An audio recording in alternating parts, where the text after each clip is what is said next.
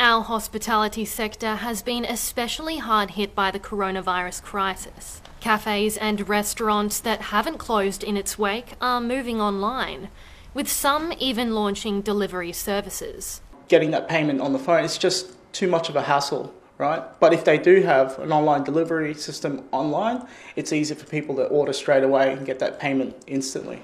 There are now more ways than ever before to get takeaway food.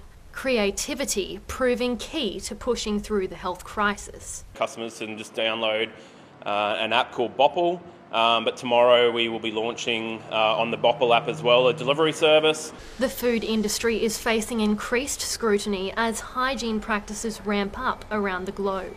Local shop owners assure they're taking every precaution. All our kitchen is heavily sanitised, and then there is zero contact, so we've got all payment is contactless, and as I say, if you want to, us to take it out to the car park and just pass it to your car, we can do that. Most importantly, they're doing it for the community. We've also started doing some community meals because what we're really concerned is that people have got no money. Anna Ayres, Win News.